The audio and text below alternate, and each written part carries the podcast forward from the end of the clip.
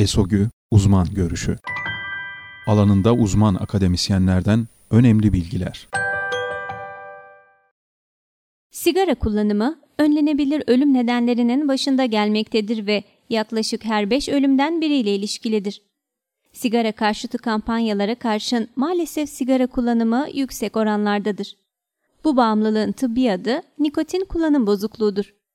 Sigaranın içinde nikotinin de dahil olduğu yaklaşık 400 farklı madde bulunmaktadır.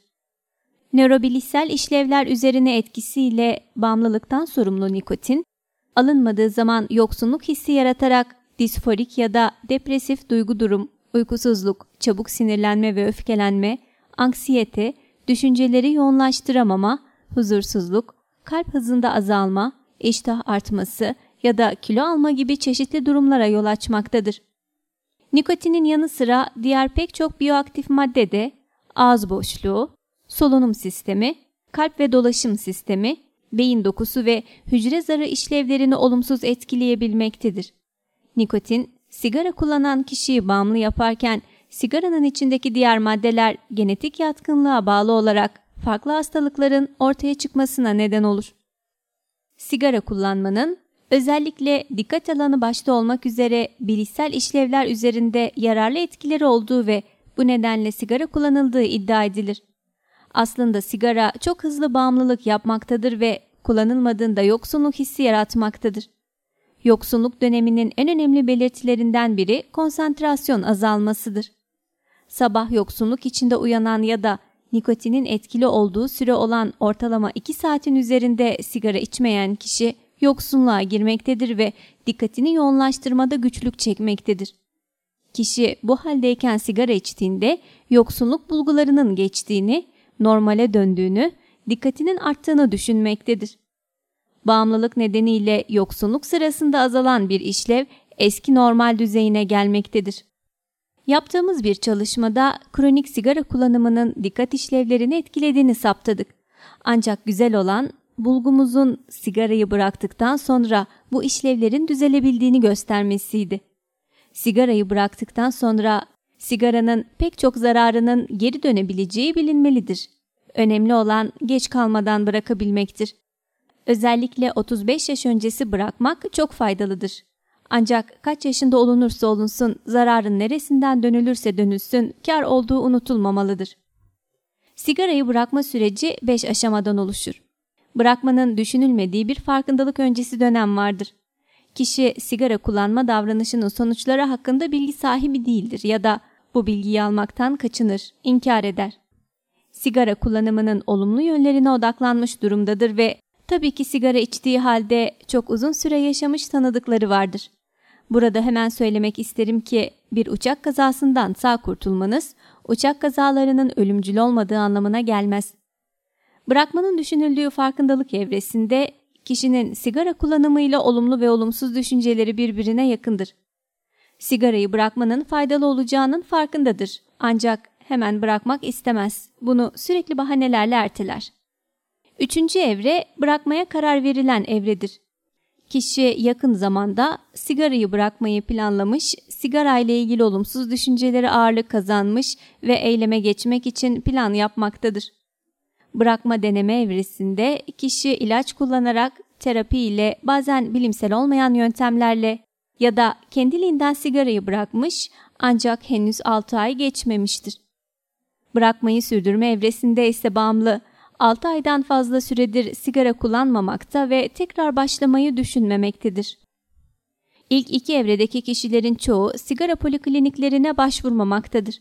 Başvuranların çoğu farkındalık evresinde gerçekleşmektedir. Sigara bırakma polikliniklerine başvuran hastalarla sigara bırakma programı hazırlanır. İlk iki hafta içinde bırakma günü belirlenir. Hastalar yoksunluk bulguları ve bunlarla nasıl başa çıkacağı konusunda bilgilendirilir.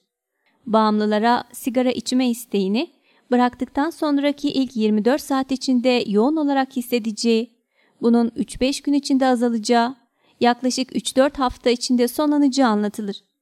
Yoksunluk bulguları olarak disforik ya da depresif duygu durum, uykusuzluk, irritibalite, çabuk sinirlenme ve öfkelenme, anksiyete, düşüncelerini yoğunlaştıramama, huzursuzluk, kalp hızında azalma, iştah artması ya da kilo alımının görülebileceğinden bahsedilir. Ayrıca ev, iş yeri gibi mekanlarda sigarayı çağrıştıracak nesneleri uzaklaştırma, yeni günlük aktivitelere başlama, derin nefes alıp verme, gevşeme egzersizleri, yüz yıkama, duş alma, diş fırçalama, bol su içme ve yoğun sigara içme isteği duyulduğunda meyve yeme gibi önerilerde bulunulur. Genelde hastaların bırakma gününden sonra bir taneden bir şey olmaz mantığıyla sigara içebildiği görülür. Bundan kaçınmak özellikle önemlidir. Çünkü yoksunluğun yoğun yaşandığı ilk 3 hafta içinde depreşme sıktır. Evde birileri sigara içerken sigarayı bırakmak daha zordur. O nedenle sigara kullanıcısının ev ya da iş yerindeki yakınlarıyla sigarayı bırakmayı planlaması ya da onlardan kendi yanında sigara içmemelerini istemesi önemlidir. Bu dönemde mümkünse alkolden uzak durmak sigara kullanmayı çağrıştıracağı için önemlidir. Yoksunluk dönemi davranışsal tavsiyelerle kolayca geçirilebileceği gibi yoksunluk döneminde ilaç tedavisinden de yararlanılabilir. Nikotin replasman tedavisi dediğimiz içinde daha düşük oranda nikotin içeren ama yoksunluk bulgularının yatışmasına yardımcı olan nikotin bandı, nikotin sakızı ayrı ya da birlikte kullanılır.